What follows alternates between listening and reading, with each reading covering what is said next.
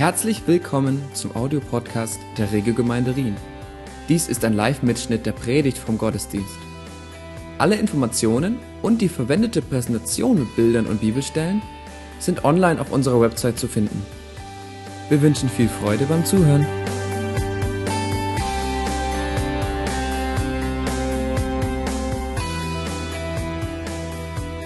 Schön, dass ihr da seid. Und ähm, ich habe nachgeschaut, ich war das letzte Mal fast vor einem Jahr da, so das scheint sich langsam so zu einer gewissen Routine zu entwickeln, dass ich so einmal im Jahr hier bin und Wolfi da.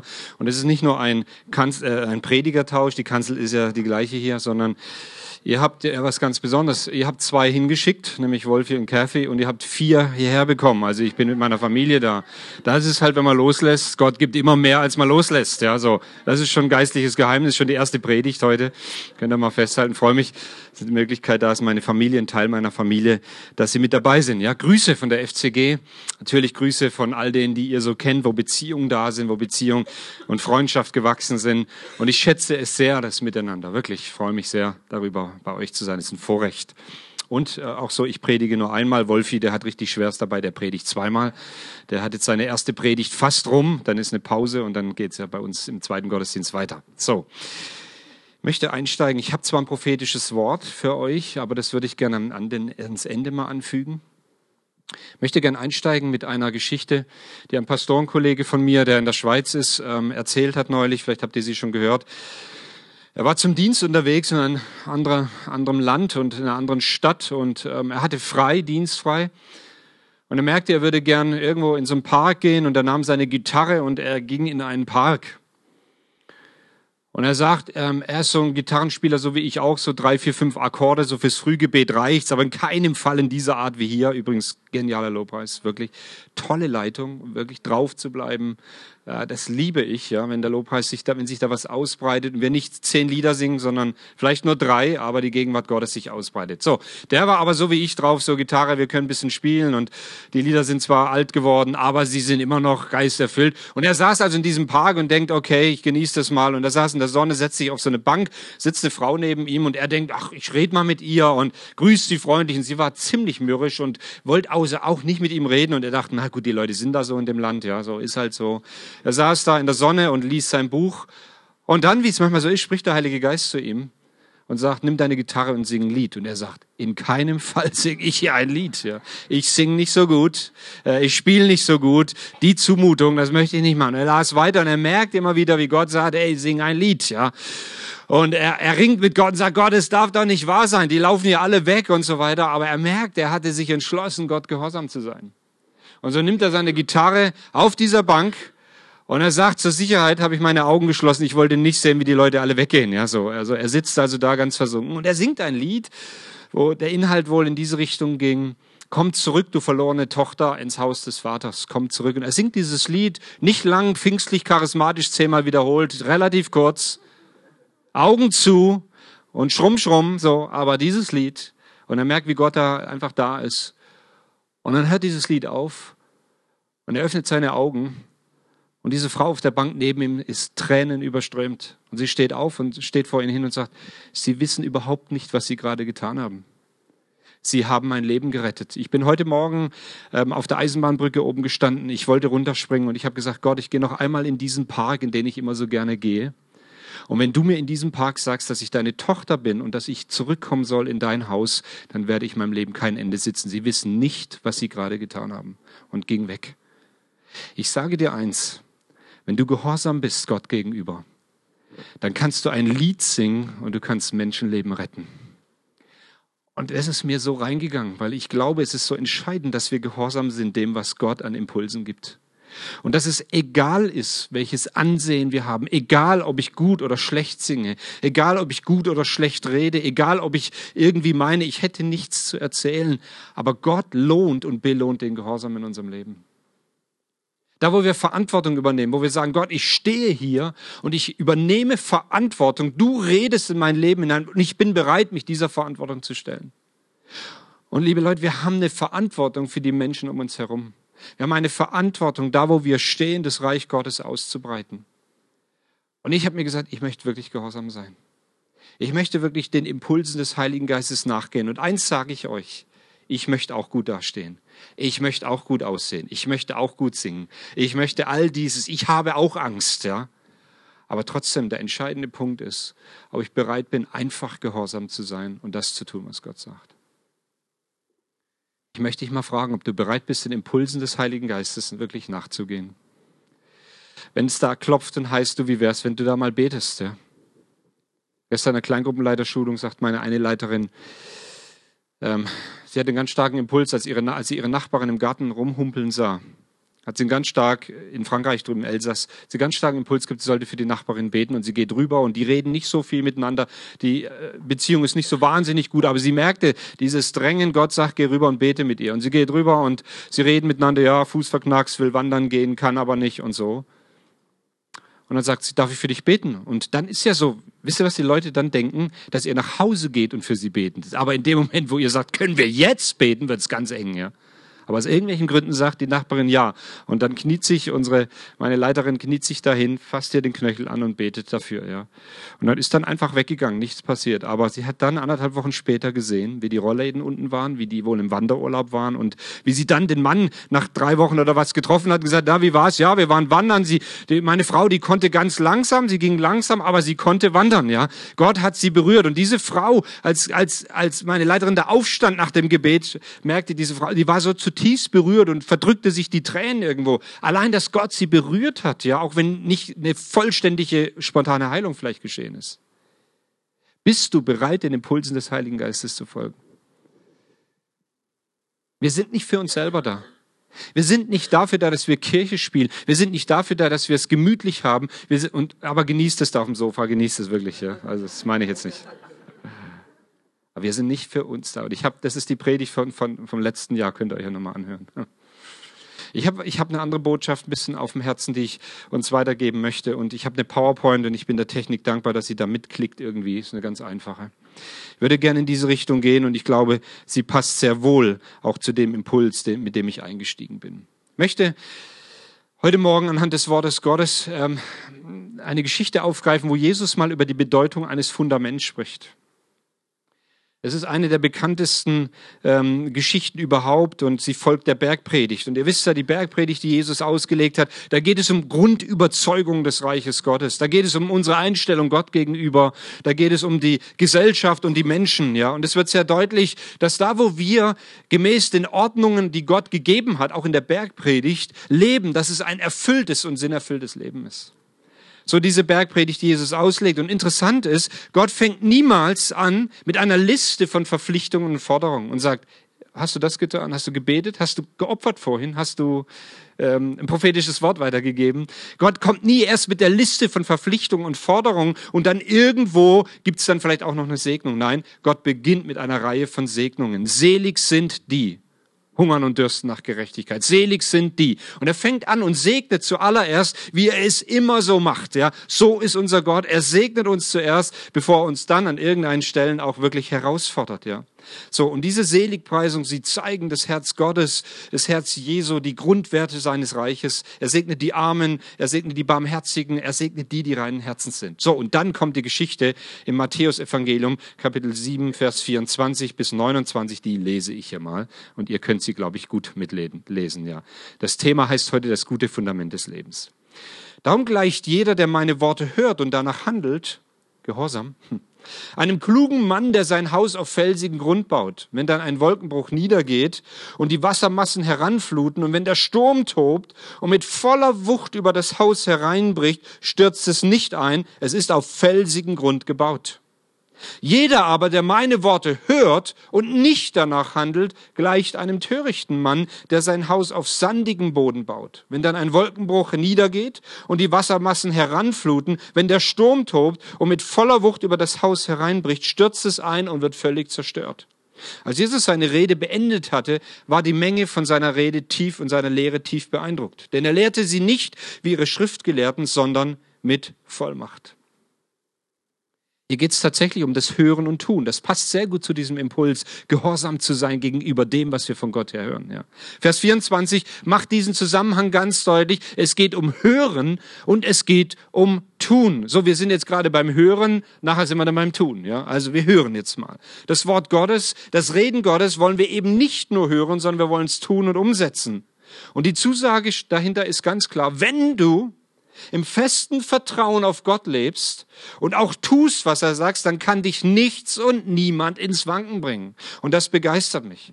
Und diese Geschichte, sie handelt vom Baugewerbe, äh, sie handelt von einem Zimmermann. Jesus war ja freischaffender Zimmermann, genauso wie sein Vater. Der war bestens vertraut mit der ganzen Materie. Und in dieser Geschichte geht es um zwei Männer, die ein Haus bauen. Der eine baut es auf Sand, der andere baut es auf Fels. Und es ist völlig klar, ich weiß nicht, wer von euch hat schon mal ein Haus gebaut. Macht man das in der Schweiz? Ja, man baut Häuser, gell? Okay.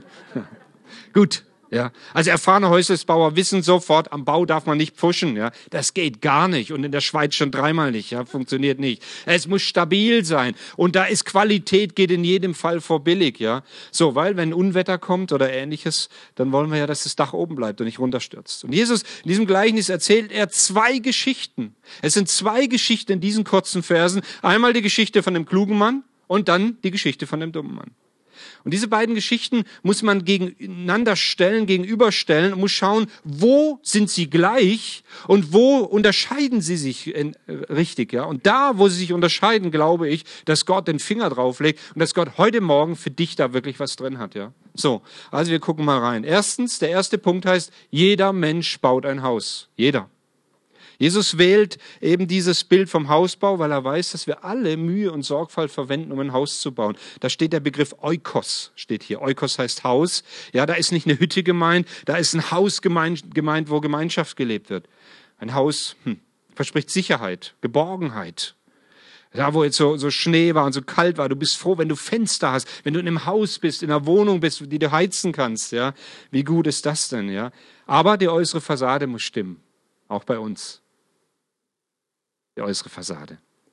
So, also wir sind alles Häuslebauer. Und man könnte hier für den Begriff Haus auch Seele oder Charakter einsetzen. Jeder von uns baut sein Leben. Jeder baut sein Leben und das geschieht in allererster Linie durch Entscheidungen, die du triffst. So baust du dein Lebenshaus, ja. Es geht und sie bestimmen auch die, dein Leben und die Qualität deines Charakters und deiner Seele.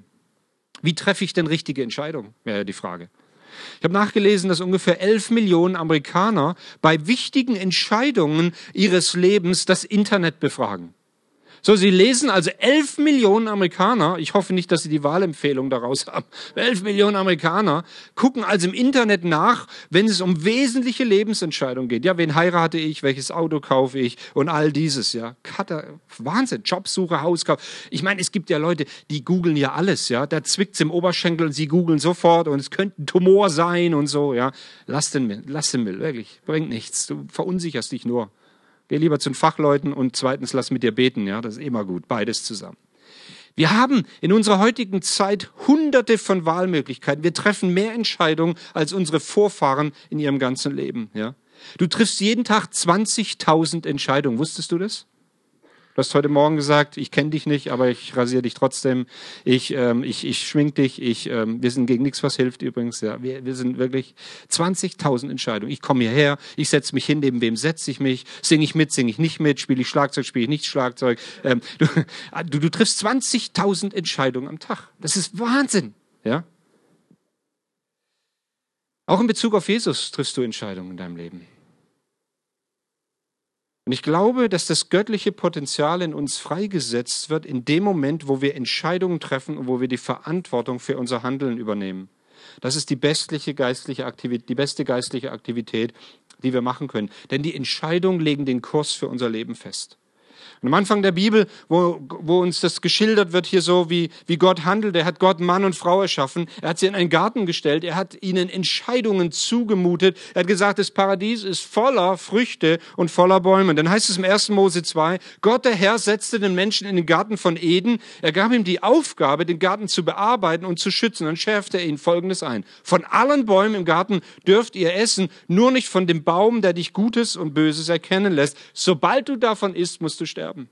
So mit anderen Worten, in diesem Garten gab es alles. Es gab Mangos, Papayas, Ananas, Pampelmusen, Grapefruit, Sahnetorte, Freischocki. Es gab alles. Es gab alles und wir konnten alles wählen. Und wir haben natürlich die Freischocki gewählt, ist klar. Ja. So. Und Adam konnte aus der Vielzahl von diesen Dingen wirklich rauswählen. Es stand ihm frei, grenzenlose Auswahl, mit einer einzigen Ausnahme. Jede das, das musste dir mal geben. Jede Entscheidung, die er getroffen hat, war richtig, bis auf eine einzige Entscheidung. Und da hätte ich eine gravierende Frage, wenn ich Adam dann irgendwann mal bald sehe, würde ich sagen, Adam, du hast vermasselt. Kann doch nicht wahr sein. Du hast alle Entscheidungen wären richtig gewesen, aber eine einzige nicht. Mir in meinem Leben kommt so vor, ich habe das dumpfe Gefühl, äh, da sind tausend Entscheidungen zu treffen. Ich muss die richtige finden, eine einzige, und ich, ich treffe alle möglichen anderen Entscheidungen. Aber Adam, der hat bei jeder Entscheidung, die er getroffen hat, sie war richtig, sie war absolut richtig, eine einzige war nicht richtig. Und genau die nimmt er. Ja. Und in diesem Augenblick, als er diese falsche Entscheidung trifft, legt er den Kurs für sein Leben fest und bestimmt den Weg, den er gehen soll. Und das tust du auch mit Entscheidung deines Lebens. Die Entscheidung, als ich damals meine Frau kennenlernte, ja, 1989, dann zu entscheiden, ja, die nehme ich. Ja. So, die Konkurrenz war groß, ich musste mich beeilen. So, war ganz froh, dass sie sich für mich entschieden hat. Da habe ich mein Leben festgelegt, ja.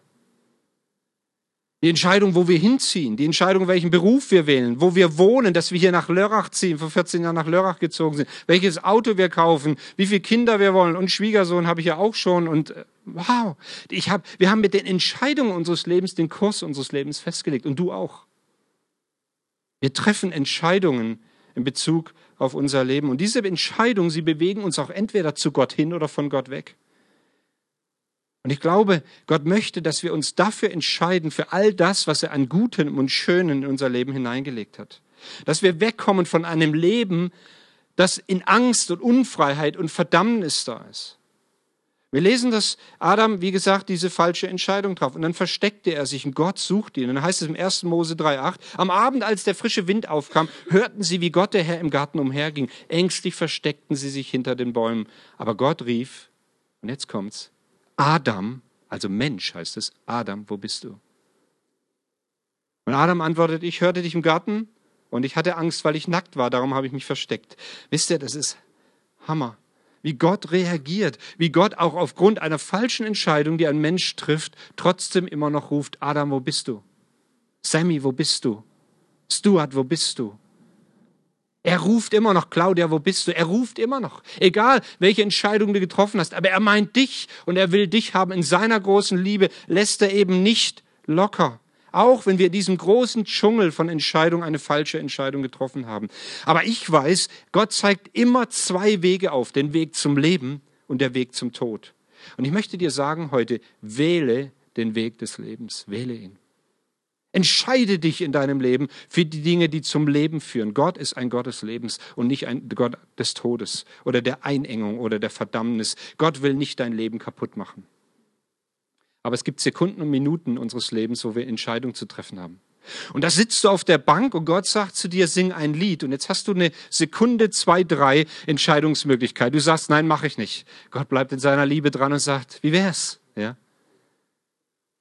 Du hast Entscheidungen zu treffen und Gott spricht dich ganz persönlich nochmal an und ähm, ich, ich rate dir und ich bitte dich und ich werbe darum, dass du die Entscheidung für den Weg des Lebens wählst und für Gott wählst.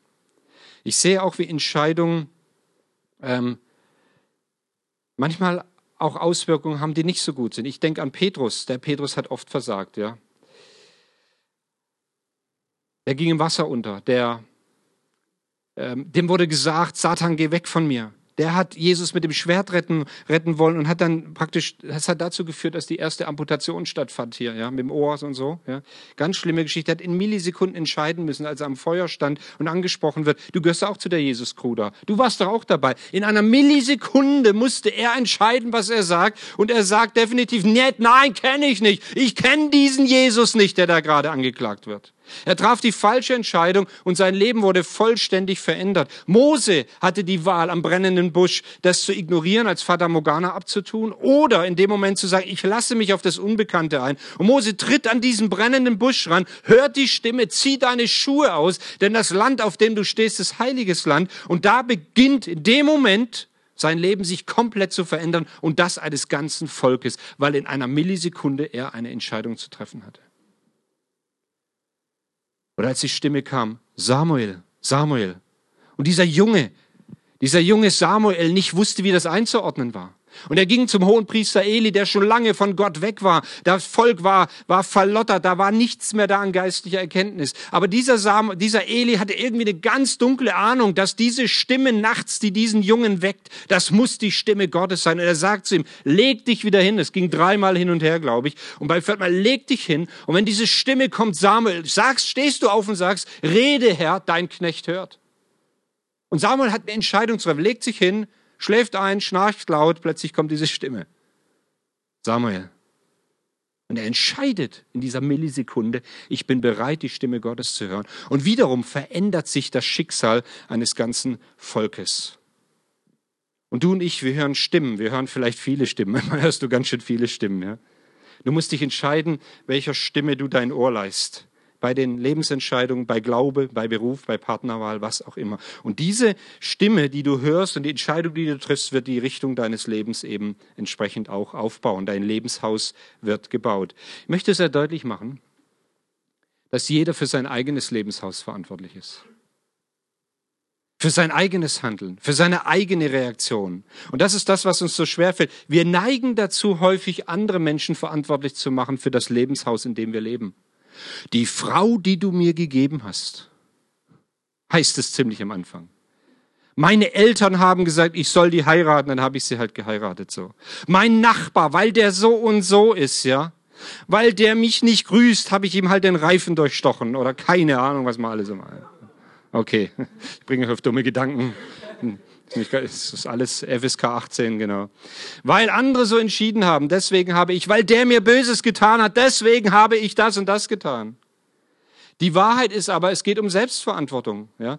Wir können nicht unserem Leben entfliehen und den Entscheidungen unseres Lebens entfliehen. Viele Menschen weigern sich definitiv zu ihren Entscheidungen zu stehen, weil sie die Verantwortung scheuen, die dazugehört. Das ist ja das Charakter von Sekten. Viele Sekten sind genauso aufgebaut. Menschen kommen da rein und da ist ein, da wird ein Druck aufgebaut entsprechend und ähm, dann wird für sie entschieden und sie haben keine Verantwortung mehr und manche lieben das scheinbar auch, aber oft kommt es negativ raus. So, ich habe Menschen kennengelernt, die definitiv nicht zu der Entscheidung ihres Lebens stehen. Manche haben Angst davor, Entscheidungen zu treffen, enttäuscht zu werden. Dann treffen sie lieber keine Entscheidung. Ja? Entscheidungen werden verschoben, verschoben und nochmals verschoben. Aber Leute, wir sind nicht geschaffen, passiv zu bleiben, sondern aktiv unser Leben zu gestalten. Wir sind in diese Welt hineingesetzt. Und du bist vielleicht 70 oder 80 oder lass wegen mir, ich schenke dir auch 90 Jahre auf dieser Welt. Aber das ewige Leben hat jetzt schon begonnen. So, wir, wir stehen zu den Entscheidungen unseres Lebens. Wir sind hier hineingestellt worden in diese Welt, um aktiv das Leben zu gestalten und Menschen das Reich Gottes nahezubringen. Jesus ist nicht gekommen als Erretter, übrigens. Oder nicht nur als Erretter. Sondern er ist gekommen, um was? Was hat Jesus noch gemacht? Er hat geheilt, Dämonen ausgetrieben, all diese Sachen. Jesus ist gekommen, um seine Königsherrschaft aufzurichten. Lies das mal nach. Das ist ein Thema, das mich enorm beschäftigt zurzeit. Jesus ist gekommen, um seine Herrschaft aufzurichten. Wenn du ihn nur als Erlöser siehst, sagst du, den will ich auch noch haben. Buddha hatte ich schon, den nehme ich auch noch dazu. Aber dann lebst du deinen alten Stiefel weiter. Gott, Jesus ist gekommen, um seine Herrschaft aufzurichten. Und wenn du dich für Jesus entscheidest, bedeutet es Herrschaftswechsel. Du kommst von dem, Reich des Finsternis, kommst du ins Reich des Lichtes. Ich, du übernimmst, du übernimmst jetzt Verantwortung. Ich stehe hier und ich bin dazu gesetzt, hier in dieser Welt den Unterschied auszumachen. Ah, da gibt es so viele Themen. Ja, ich merke schon. Ich bleibe mal bei meinem ganz zweiten Punkt, ganz harmlos. Zweiter Punkt heißt, liebe Technik, jeder Mensch baut ein Haus, das haben wir schon. Jeder Mensch, macht doch mal bitte die Bilder dazu, damit wir ein bisschen was sehen können. Dankeschön. Jeder Mensch, zweitens, muss dem Sturm ins Auge sehen. Ein weiteres Merkmal der beiden Geschichten ist, jeder Mensch ähm, wird mit einem Sturm konfrontiert. Und bei dieser Geschichte ist so interessant, es wird identisch beschrieben, Vers 27, wenn ein Wolkenbruch kommt, die Flut das Land überschwemmt und der Sturm um das Haus tobt. So heißt es hier. Ja? Jesus möchte uns ganz deutlich machen, in dieser Geschichte geht es nicht darum, dir zu sagen, wie du dem Sturm in deinem Leben entgehen kannst. Du, da hat Jesus einen super Tipp. Du brauchst keine Stürme mehr. Alles happy, clappy, alles gut. Nein, hier heißt es, es geht um die Frage, wie gehen gehen wir mit Sturm um? Ja, ich würde auch gerne in einer Welt leben, wo alles friedlich ist, wo nichts Böses zu finden ist. Möchte ich auch. Ich möchte Ruhe und Frieden haben, eine heile Welt ohne Schmerzen, ohne Probleme, ohne finanzielle Einschränkungen. Ich habe als Kind immer so, so, so, eine Sicht gehabt. Wenn irgendwas Böses passiert, dann, dann wird es in Ordnung gebracht. Da bin ich mit zehn Jahren mal von der Polizei aufgegriffen worden, weil ich mit Freunden zusammen so, so, so, ein, also so ein Schrebergarten, der war schon tot, der Schrebergarten, aber den haben wir halt verwüstet, paar Pflanzen rausgezogen. Und ich bin der Einzige gewesen, der nicht weggekommen ist, als der Besitzer kam und prompt war ich, landete ich auf der Polizeistation. Aber eins war mir klar, egal was da passiert ist, meine Eltern kommen, die retten mich, da kann mir nichts Böses passieren. Ja, so. Als ich mit 14 Jahren mir diagnostiziert wurde, dass ich einen Krebstumor hier die, im Kniebereich habe und Metastasen im Rücken sah schon ein bisschen anders aus. Aber ich wusste eins, als ich in dieses Krankenhaus in Heidelberg damals kam, dass da so und so viele hundert Menschen sind, die anfangen zu beten und dass meine Eltern alles dran setzen werden, dass Heilung geschieht und dass Gott ein Wunder in meinem Leben tut. Und ich sag's, ich dieser, dieser Tumor wurde hier abgeschnitten, da ist eine riesen Narbe, so, die kann ich euch jetzt schlecht zeigen. So, meine Frau hat mich trotzdem geheiratet, ja. Bin ganz froh, dass ich eine Frau abgekriegt habe, so. Aber das war weg. Und als dieser Tumor hier weggeschnitten wurde, in den Nachuntersuchungen waren die Metastasen im Rücken vollständig verschwunden. Das ist bis heute so. Ich darf heute nur nicht ähm, Stabhochsprung machen und Fallschirmspringen. Das hatte ich eh nicht vor. Aber ich dachte so, Gott, du bringst immer alles in Ordnung. Aber dann gab es auch andere Stürme in meinem Leben. Und sicherlich in deinem Leben auch Stürme, die mir gezeigt haben, dass wir manchmal nicht ganz unversehrt durchs Leben gehen. Und ich frage mich manchmal, was meine Kinder und was unsere Kinder erleben werden noch so alles, ja. Ich glaube, es reicht einfach zu wissen, es werden Stürme kommen. Jeder Mensch muss dem Sturm ins Auge sehen. Bist du gerade in einem Sturm drin, in einer Herausforderung? Nicht ganz einfach. Ja, es ist so. Aber das sagt Jesus hier an der Stelle in Matthäus 6, 34. Deshalb habt keine Angst vor der Zukunft. Es ist doch genug, wenn jeder Tag seine eigenen Lasten hat. Gott wird auch morgen für euch sorgen. Auch wenn man arbeitslos wird. Du bist in Gottes Hand, ja. Und dann kommt der Sturmtest hier. Im Sturm zeigt sich die Standfestigkeit eines Hauses und worauf es wirklich ankommt. Und weißt du, worauf es beim Haus eigentlich ankommt? Das Entscheidende beim Haus ist das Fundament. So, wir haben in Binsen so ein Neubaugebiet, da wo wir wohnen, und wir gehen da als durchs Neubaugebiet. Und ähm, was wir noch nie gemacht haben, ist, dass wir im Neubaugebiet irgendwie da standen, war gerade die Bodenplatte gegossen. Wir gesagt, wow, ein geniales Fundament geil, starkes Ding. Wo hat es sieht super aus. Nein, wir gehen immer dann im Neubaugebiet rum, wenn alles schon steht. Da, das sind so schöne Häuser und mit, mit, ich mag das mit Glas und Vorsprung und so. Da, da stehen wir davor und sagen, geniales Haus ja. Aber im Fundament hat noch keiner. Da haben wir, komm, da gehen wir gerade weiter, gibt noch nichts zu sehen. Aber das Fundament ist doch das Entscheidende. Es kommt auf das Fundament an, ja. Und wir denken da manchmal gar nicht dran, dass es ein Fundament gibt, bis der Sturm kommt oder der Sturm dann tobt, ja. Und ich weiß nicht, ob der Sturm, auf den Jesus sich hier bezieht, der die Prüfung am Ende der Tage ist, ja, wo Gott unser Leben nochmal prüft. Egal wie. Aber nochmal, die Entscheidungen, die du triffst, gehen in die Konstruktion deines Hauses ein. Und du magst vielleicht sagen, das Leben ist nicht fair. Ja, das stimmt.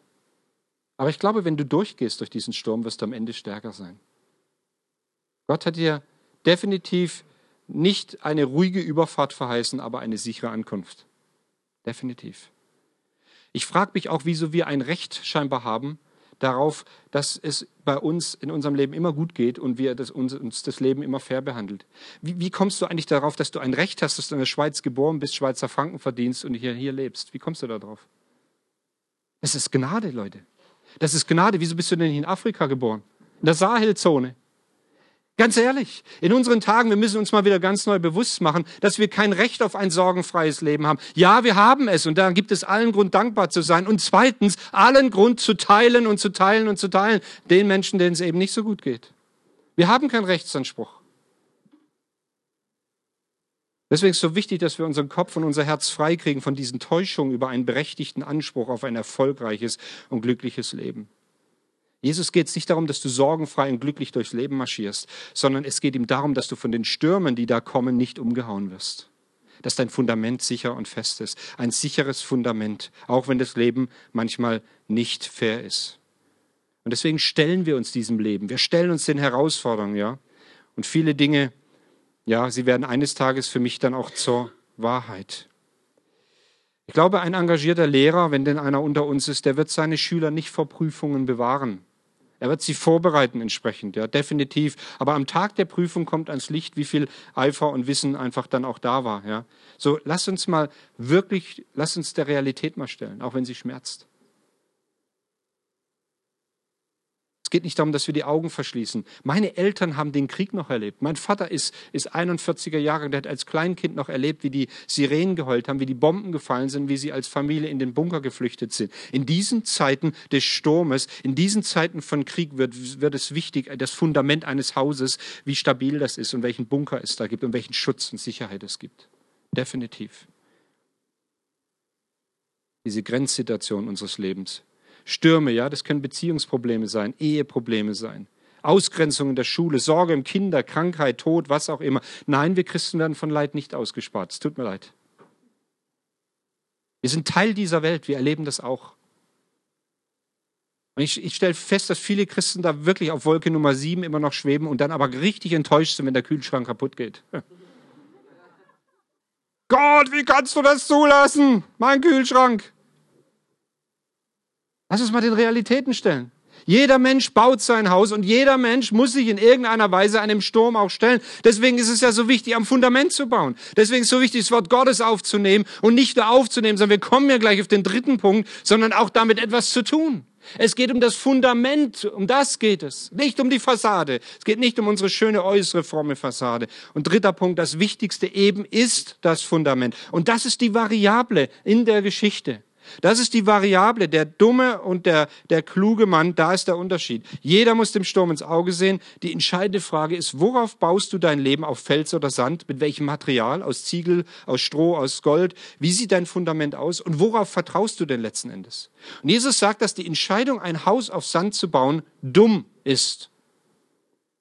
Damit setzt du dein Vertrauen auf Dinge, die in den Stürmen des Lebens überhaupt nicht halten und tragen. Du erwartest Befriedigung und Erfüllung von Dingen, ähm, die gar nicht von Gott sind. Du triffst Entscheidungen, die kurzfristig scheinbar glücklich machen, aber langfristig nicht tragen. Der Mann, der sein Haus auf Sand gebaut hat, der sichert seinen eigenen Untergang. Wie kam der denn in den Schlamassel? Ich habe da ein paar Fragen. Der wollte doch gar nichts abschließen. Komisch, äh, irgendwie, der, der wollte es doch wahrscheinlich gar nicht, oder? Jesus sagt auch nicht, der Mann ist gottlos. Sagt er nicht. Nein, er sagt, dieser Mann ist ein Dummkopf. Und Leute, äh, ich habe dann so überlegt, wenn meine Kinder was Dummes angestellt haben, ja, dann, dann sind wir oft auf der Suche nach Sinn und Verstand an der Stelle. So, meine Frage ist, mal ein paar Beispiele aus dem Hause Dallmann. Warum, warum hast du die frisch tapezierte Tapete von unten nach oben wieder abgezogen? Warum, mein lieber Sohn, hast du den, den, den Schraubenzieher in die Steckdose gesteckt, äh, bis es rauchte und qualmte? Warum, meine liebe Tochter, sind jetzt nicht da meine Töchter, hast du 20 Süßstofftabletten gegessen? Es hätte doch eine gereicht. Krankenhaus, Notarzt, ja.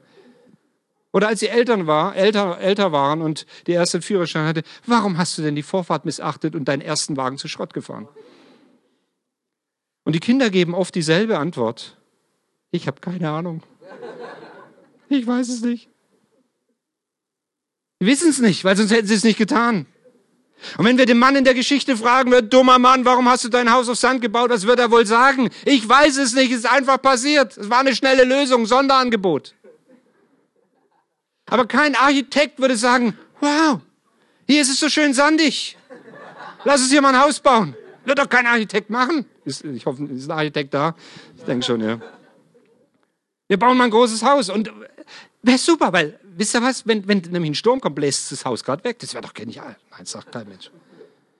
Niemand setzt sich hin, Leute, und plant sein Leben mit Misserfolgen und Versagen. Niemand. Keiner heiratet mit der Absicht, sich eines Tages scheiden zu lassen. Niemand setzt Kinder in die Welt, um dann so beschäftigt zu sein, dass er sich um die Kinder nicht mehr kümmern kann. Keiner setzt sich hin und plant bewusst sein Leben, dass es in der Hölle landen wird. Keiner. Warum erzählt uns jetzt Jesus diese Geschichte? Und da komme ich so langsam auf die Zielgeraden. Wisst ihr, warum uns Jesus die Geschichte erzählt? Weil er uns liebt ohne Ende. Er kam, um uns dummen Bauleuten ein sicheres Fundament anzubieten. Er kam, um uns sorglosen Schafen einen sicheren Ort zum Wohnen anzubieten. Er kam, um uns zu lehren, wie wir leben sollen. Und er sagt, dass es die, dass es die größte Chance wäre, die wir jemals haben würden, unser, unser Leben auf das zu bauen, was er uns über Gott und die Welt beigebracht hat. Und die Frage stellt sich mir und vielleicht dir jetzt auch am Ende dieser Predigt, wie heißt denn dieses Fundament? Und jetzt sind wir nicht in der Kinderstunde, wo, der, wo die Kinderstundentante natürlich ähm, beschreibt und sagt, das ist, ist braun und hat einen Schwanz und springt von Baum zu Baum und alle schweigen, keiner sagt die Antwort. Dann meldet sich ein kleiner Junge und sagt, ich würde sagen, eigentlich es wäre ein Eichhörnchen, aber ich sage lieber, es ist Jesus. Ja. So, weil, weil immer erwartet wird, es muss Jesus sein. Aber es ist ein Eichhörnchen. Und jetzt hör noch mal gut zu. An dieser Stelle, ich löse das hier auf. Jesus vergleicht sich hier nicht selbst mit dem Fundament des Hauses, sondern er vergleicht das Hören und das Tun der Bergpredigt mit dem Hausbau auf Felsen. Das Fundament heißt hier nicht Jesus. Also Jesus ist schon, Jesus ist grundsätzlich immer alles, ja, so, okay. Aber in dieser Geschichte ist die Lösung heißt nicht Jesus, sondern die Lösung heißt hören und tun. Hören und tun. Gehorsam sein. Willst du den Impulsen des Heiligen Geistes gehorsam sein? Seinem Reden? Dem, was er in dein Leben hineinspricht? Jesus sagt, wer die Bergpredigt nicht nur anhört, sondern sie auch noch in seinem Leben anwendet, diesen Vergleich schließt Jesus hier. Das ist ein kluger Mann, der sein Lebenshaus auf felsenfestes Fundament baut. Alles, was Jesus in den Kapiteln Matthäus 5 bis 7 sagt, soll nicht nur gehört, sondern gelebt werden. Die Bergpredigt, das Manifest des Reiches Gottes, die Grundsatzerklärung, wie Christen unter der Herrschaft Jesu zu leben haben, soll nicht nur abgeheftet, sondern umgesetzt werden. Und das, darum geht es. Hören und tun, Vers 24. Da steht zum Beispiel, liebt eure Feinde. Oder wer euch das Hemd nimmt, dem lasst auch noch den Mantel. Oder sammelt keine Schätze, seid vollkommen wie Gott. Da stehen so viele Dinge drin. Fang mal an, das zu lesen und zu hören und umzusetzen. Dann baust du dein Lebenshaus auf sicheres Fundament. Die Bergpredigt ist mehr als nur ein neues Gesetz. Wir können die Bergpredigt übrigens nie erfüllen.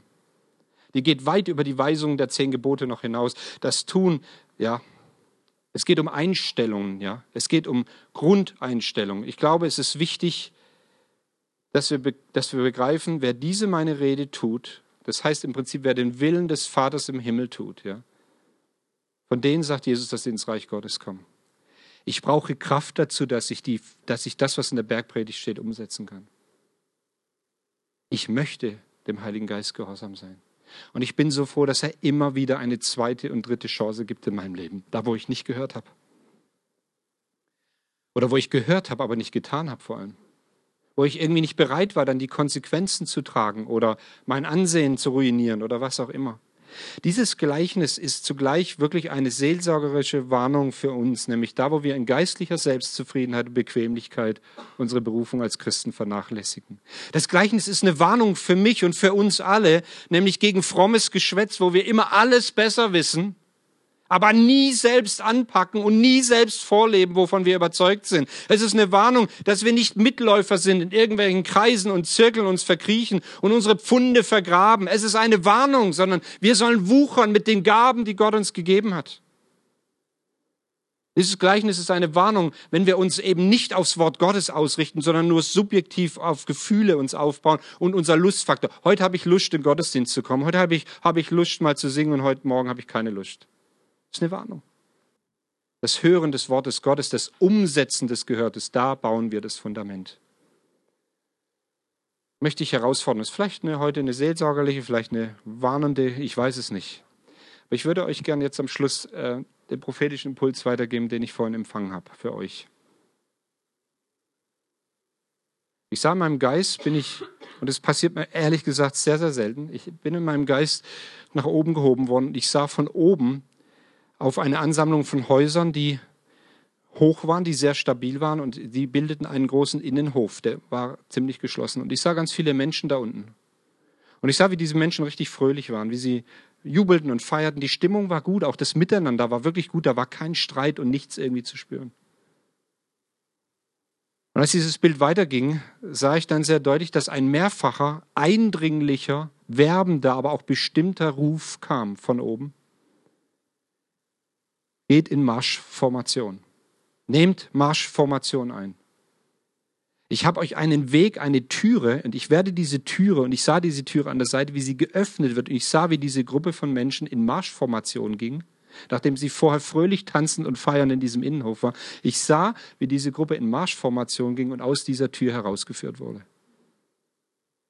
Aber es dauerte eine ganze Zeit, weil sie so beschäftigt waren zu feiern und zu singen und äh, fröhlich miteinander waren, dass sie diesen eindringlichen Ruf, geht in Marschformation, ich habe etwas vor, nicht gehört haben. Ich würde euch gerne das zur Prüfung hinlegen. Also ich ähm, weiß, dass prophetisches Wort geprüft werden muss. Ich empfinde das Wort für euch als Gemeinde. Ich habe den Eindruck, dass Gott euch in diesem Jahr in eine Marschformation hineinrufen wird. Und ihr werdet heraustreten aus diesem Innenhof, der Sicherheit gegeben hat, der Geborgenheit gegeben hat, der gut ist und die Stimmung ist gut. Ja? Ich glaube, dass Gott euch ruft und dass jeden, jeder Einzelne gerufen ist, in dieser Marschformation seinen Platz einzunehmen, damit ihr in Geschlossenheit durch diese Tür hindurchgehen könnt. Das gebe ich der Leiterschaft mit, auch dem Wolfi. Ich bitte einfach, das auch weiterzugeben und dann dürft ihr das gerne prüfen. Und wir sehen uns ja nächstes Jahr wieder. Im Alten Testament sind die falschen Propheten gesteinigt worden. Ihr könnt ja dann entscheiden, was wir machen. Ja.